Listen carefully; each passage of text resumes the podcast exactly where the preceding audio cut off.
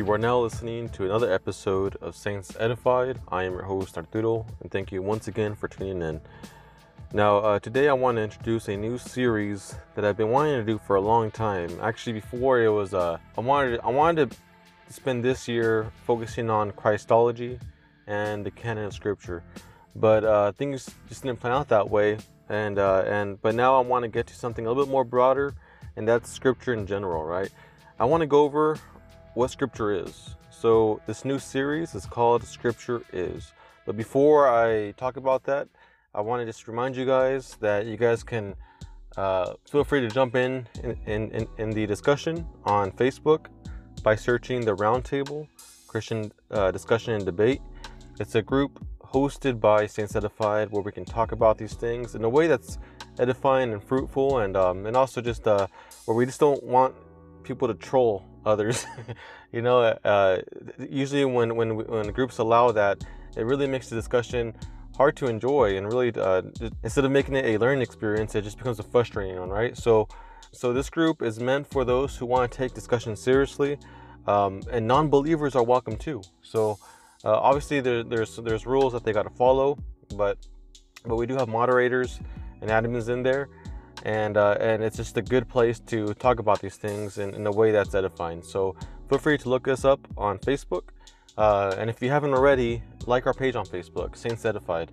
All right, and um, and yeah, and if, and if you feel like this ministry is doing what it's supposed to be doing, that is uh, edifying believers and and reaching the non-believing world, then please uh, consider donating to the ministry by visiting our Patreon page, and you can find that at uh, uh, at uh, patreon.com/slash saints edified. All right, and right there you can give a, a monthly donation if you want. It could be a dollar a month, or two dollars, or five dollars, whatever you want to give is going to be helpful. Okay, and most importantly, guys, I, I and I really mean this because um, it's it's a serious thing, and uh, I just want you guys to keep praying for me um, and for my family, uh, especially. Um, it's just it's just so hard to, to manage everything, right? And, um, and especially right now with this whole pandemic happening and, and all that, it's it's it's been kind of odd. So continue to pray for us, and that God continues to use this ministry. Um, pray for me as as a husband to be there for my wife as well, and as a father to be there for my children. So I would really really appreciate that. Okay, so with all that being said, I want to I want to now introduce this new series. This new series is called Scripture Is, and basically it's just that I'm going to explain what Scripture is, and um, and and some of you might think, okay, well, Scripture is the Word of God, and and and all that, but I actually want to use something else to kind of help, you know, to kind of I want to use it as a guide, and that's going to be the Westminster Confession of Faith. For now on, I'm going to consider the Westminster Confession of Faith as uh, the confession, okay, because it's just a mouthful. But the Westminster Confession of Faith has all these chapters, right? And and um, it has it has like I think 33 chapters if I remember correctly, maybe 31, but I think 33. Each chapter has like a, a, a main topic, right? So, for example, chapter one goes over the scriptures, the Bible. Chapter two goes over uh, God, who is God, right? So, um, and each chapter has sections where these sections they focus in on different aspects of that main topic, of that broader topic, right? And what's cool about it is that it has uh, references for each little line it has, you know, or um, I, I, don't know what to call it. Like, so for one for one section, it might have like five or four uh, references, and it might have like you know ten scriptures to to back it up, you know. And it, it's a really cool resource and tool. Um, it, it is a historical document. Uh, it, it's it's it's not a new document. Um, it's one that was um, used in the Reformation, uh, or actually after the Reformation, and it was a way to distinguish the Protestant Church. You know, and and there, was a lot of uh, debate and discussion going on at the time, and and and this document would help let people know what we believe. And and if you guys haven't checked it out already, please check it out. Um, you can just type in on Google or or whatever uh, search engine you want to use, and just type in the Westminster Confession of Faith. There's also the London Baptist Confession of Faith. Those two those two are very very similar. Um, and and you know like all things, these are these are documents written by men. All right, so there's going to be it's okay to have disagreements with these documents, right? But for the most part, they present the gospel very very clearly. They they, they talk about Christ. They talk about uh, uh, marriage, the church, and all these things. So just going through the just going through it on your own will be edifying. And I just want to give you guys an example, okay? So, you know, we're going to use the first chapter of that confession, right? And in that first chapter, there's 10 sections. And in these 10 sections, uh, here, I'll just go ahead and summarize each section for you, okay?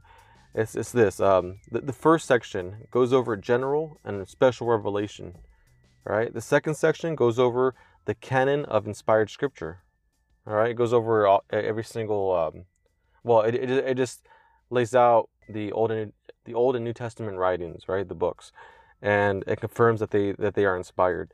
Section three it goes over the Apocrypha and how those are not inspired um, or, or part of the canon of Scripture. And, and we'll discuss what canon means and all that once we get to that episode, okay? Uh, section 4 goes over the authority of Scripture. Section 5 um, goes over uh, Scripture being um, uh, self authenticating. Uh, sec- uh, section 6 goes over the sufficiency of Scripture.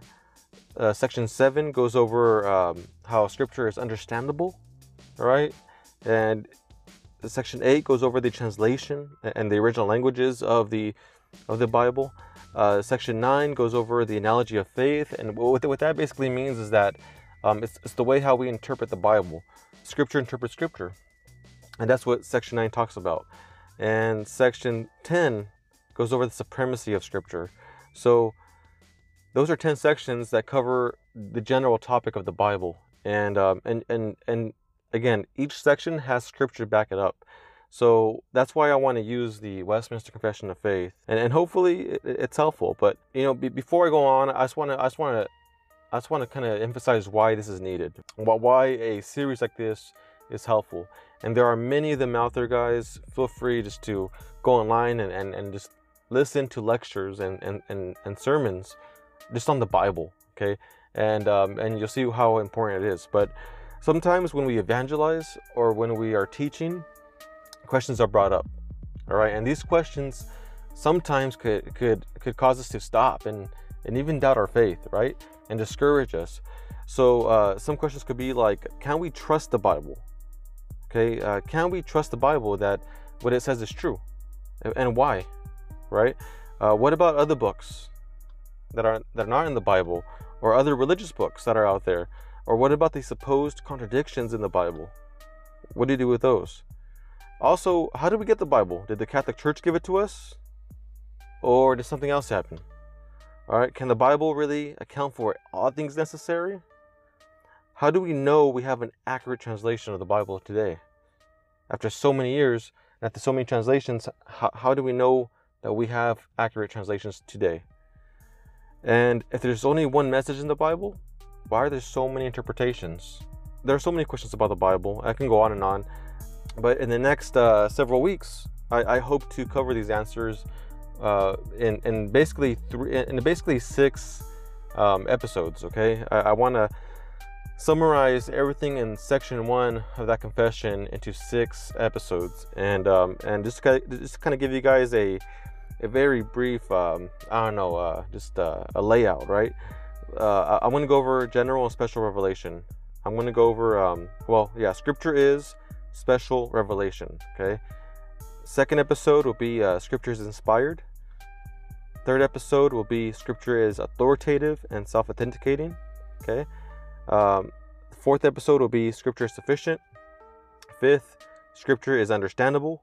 And seventh, scripture is supreme and interprets itself. So, um, in those six episodes, I'm going to cover a lot and but I'm also just not going to just talk about it, right? I'm, not going to just give you a bunch of data so you can memorize.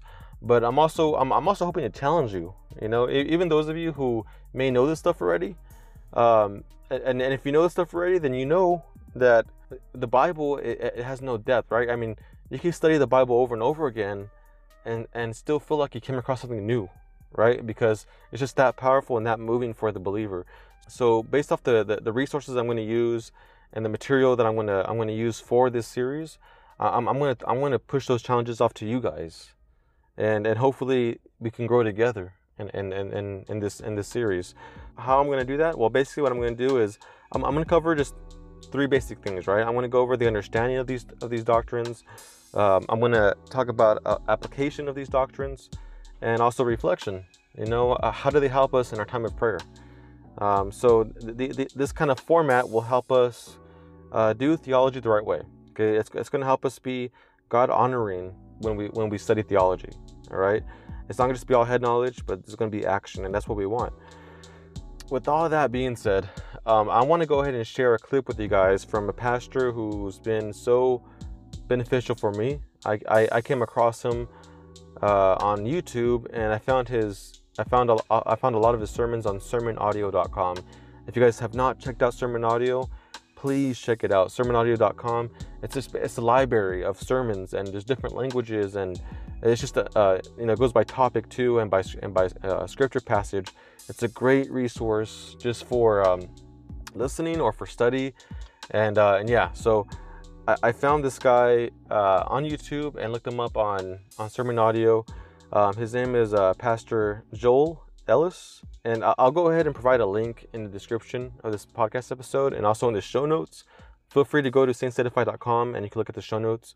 Everything I talk about on here will be on a on a post basically, and and it'll be just it's just a way for to help you guys, you know, study and and, and, and kind of reference what we're talking about. So, yeah, um, here's a short clip from from a uh, from a, from a teaching series that, that, that he that he's been doing for the last five years now and he's basically going through the Westminster Confession of Faith, and, uh, and, and he explains why it's necessary to have a confession and why it's biblical.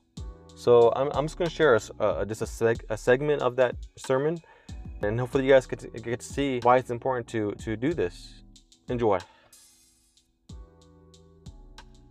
Take out your Bibles, turn to 2 Timothy chapter 1, please. We're going to read a portion of Scripture there and pray and ask God's blessing on the preaching of His Word tonight. 2 Timothy chapter 1, we'll be picking up in just a few minutes in verse 8 and reading down to verse 14 to sort of set the table for our study this evening. And as you're turning there, let me tell you where we are going. On Sunday evenings, we are going to begin preaching through the major doctrines of Scripture as they are summarized and organized in the Westminster Confession of Faith. Jacob, before he left, was teaching a Sunday school class on the Westminster Confession of Faith. The elders have, for a number of months now, been studying in our weekly Bible study periods through the Westminster Confession. You've seen it on our book table. You've heard us talk about it a lot, quoted in various sermons and Bible classes. Now we're going to begin to systematically survey that document as it synthesizes the important doctrines of Scripture, the major key doctrines uh, pertaining to God, Scripture, the gospel, the church, and things of that sort. But I want to take two weeks to get there, if you will bear with me that long. Because I think that it is important, particularly in a church context like ours, for us to lay some groundwork. I came out of not just a non creedal, but an anti creedal Christian tradition. And this congregation has been largely in that same stream. We have, this congregation has always been non denominational, but not the sort of non denominational church that recognizes that it nevertheless stands on the shoulders of giants in church history. No, more the kind of non denominational church that, that views itself as standing largely alone maybe as recovering, rediscovering doctrines that the rest of the church has forgotten for almost 2,000 years. That is an unhistorical and unhelpful perspective. And yet, looking at my own background, knowing the struggles that I experienced as I came to a more biblical understanding of the gospel by God's grace and began to, to move into a more historical and confessional understanding of the faith, I know what some of the reservations are. And I understand how people from my background perhaps could cringe a little bit as, as the pastor says, turn in the back of the hymnal and let's recite the Apostles' Creed. Or turn in the back of the hymnal and let's recite the Westminster Shorter Catechism. You, you say, why in the world are we doing this? I thought this was a Bible church, right? And so I think we need to lay some groundwork. And so tonight, what I want to do, the Lord permitting us time here, I want to talk to you about the biblical mandate for confessional Christianity. And I want to put all of my cards on the table right up front My argument tonight is that Christianity is by nature a creedal religion and that it actually requires synthesis and summary of the propositions it affirms. In other words, what I'm going to try and convince you of tonight from Scripture is that Scripture requires us to have creeds. And having laid that foundation, then, Lord willing, next Sunday evening, I want to introduce you to the historical context, the background and the structure of the Westminster Confession and how it connects to the larger Westminster Assembly and the larger Reformation movement, so that you and I will be better prepared to understand and appreciate what is being said, why it's being said, and why it's being said in the way that it is being said. And then, Lord willing, the third week of October, we will open to the confession, chapter 1, and begin studying about the doctrine of Scripture. Let's read this passage and pause to ask God's blessing upon his word tonight. 2 Timothy chapter 1, beginning at verse 8, going down through verse 14.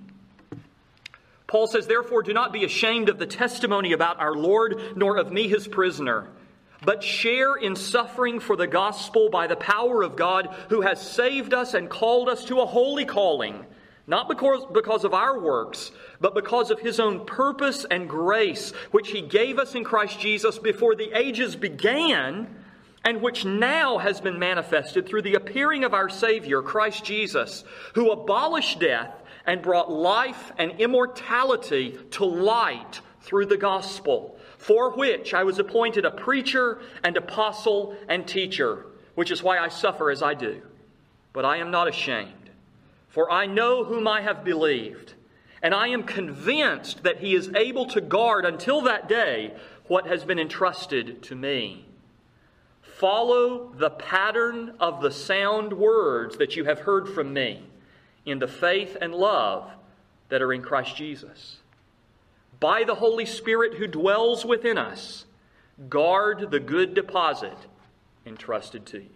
This is the word of the Lord. Let's bow and ask God's blessing upon it.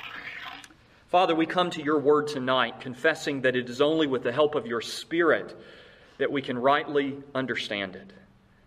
And so, Lord, we pray tonight as we open your word together for these few minutes that your Spirit would come to open our eyes wider, to open our hearts further to help us that we might, may rightly divide and rightly apply your word. That you would bless the seed that is sown upon our hearts, that it might sink deep within us. That you would bless the meditation on your word that will take place in this moment and in the hours and days to come, and that it will bear good fruit that will glorify you and that will help and bless your people. In Jesus' name we pray. Amen. Every Christian tradition has a creed. Now, I realize that that may seem like an offensive statement, and I know how I would have felt about that statement 10 or 12 years ago. If you had said to me 10 or 12 years ago, you have a creed, it's just unwritten, I would have, at that point, I'd been in full time preaching ministry for about five years. And so I would have probably known what you meant. I would have probably had, had enough experience, had encountered enough people with unwritten creeds that I would say, well, yeah, there's some truth in that. But then I would have quickly added, but that's unfortunate and it's not the way it should be. We do have an unwritten creed, but we shouldn't. To which my modern self would say, that's right, you shouldn't have an unwritten creed, you should have a written one. Every sect has a creed, written or not, that defines and delimits its view of what is important. How they view salvation, how they understand the person and the character of God, how they understand the church, what is orthodox, what is not, even the limits of fellowship. The question is not whether Christian sects will have creeds. The question is, will they be written down so that they can be objectively assessed and tested by Scripture, or will they remain unwritten and therefore be indistinguishable from Scripture? Christianity's creedal nature is not an accident, and it is not merely the byproduct of history and pragmatism, where over time the church decided, you know what, the Bible is just not enough. If that were the actual history of creeds and confessions, then tonight I would stand up and I would tell you we don't need creeds and confessions because I believe in the sufficiency of Scripture. I don't believe that you need a copy of the Westminster Confession of Faith or the Apostles' Creed or the Nicene Creed or any other creed or confession to be able to go to heaven. I believe that you need the revelation of God contained in Scripture. But at the same time, I absolutely believe that the church needs her historic creeds and confessions, not as an adjunct to Scripture, but rather as a guide and help in distilling and synthesizing and summarizing and clarifying what we believe and have always believed the Scriptures to teach. Samuel Miller wrote, I think, the best treatment of this subject back in 1824. In fact, uh, last year or earlier this year, I was doing some academic work on this question, and I was doing some writing about it, and I read Samuel Miller's book on the uh, utility and importance of creeds and confessions. And when I got done reading it, I said, Why would anybody else write anything about this? Just send them to Miller's book and let them read it. He said this in defining a creed or confession. He said it is, quote, an exhibition in human language of those great doctrines which are believed by the framers of it to be taught in the Holy Scriptures. Did you hear that? A creed or confession is merely setting out the great doctrines which the composers of that creed believe are taught in Scripture. He goes on, and which are drawn out in regular order for the purpose of ascertaining how far those who wish to unite in church fellowship are really agreed in the fundamental principles of Christianity.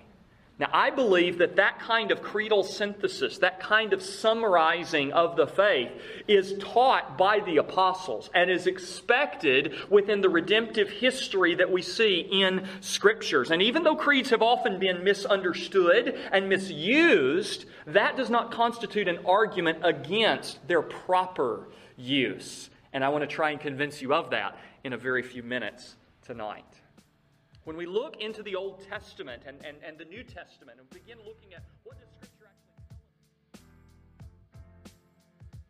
tell us? All right, so uh, hopefully you guys enjoyed that.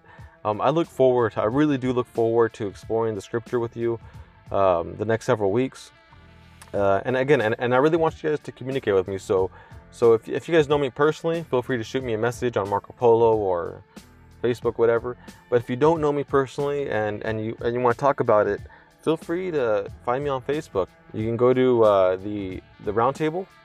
You can find me on there, or just search for uh, um, Arturo Hurtado. Uh, if you speak Spanish, Arturo Hurtado.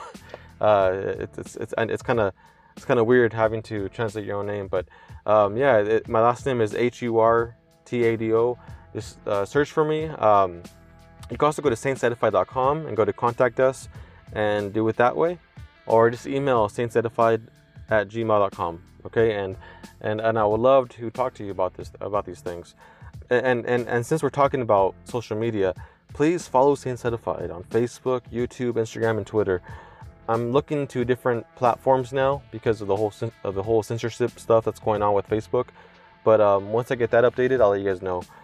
And yeah, um, and, and, once again, I, I, just have to I just had to say this because it's super helpful. Uh, if you guys like this ministry and you guys want to support, please visit the Patreon page, patreon.com slash saintsedified. Um, and I would really, really appreciate that. Eventually, we will have a store, uh, mugs, shirts, and hats, and all that stuff. And, um, and yeah, and I mean, we, we, we do our best to just edify the saints. And one thing that we also do is we support a ministry uh, a Reformed Baptist in Uganda. And if you guys want to know more about that, then please let me know and, and, and I can direct you there. So, all right, guys, that's all I have for you this time. Uh, but until next time, Soli Deo Gloria.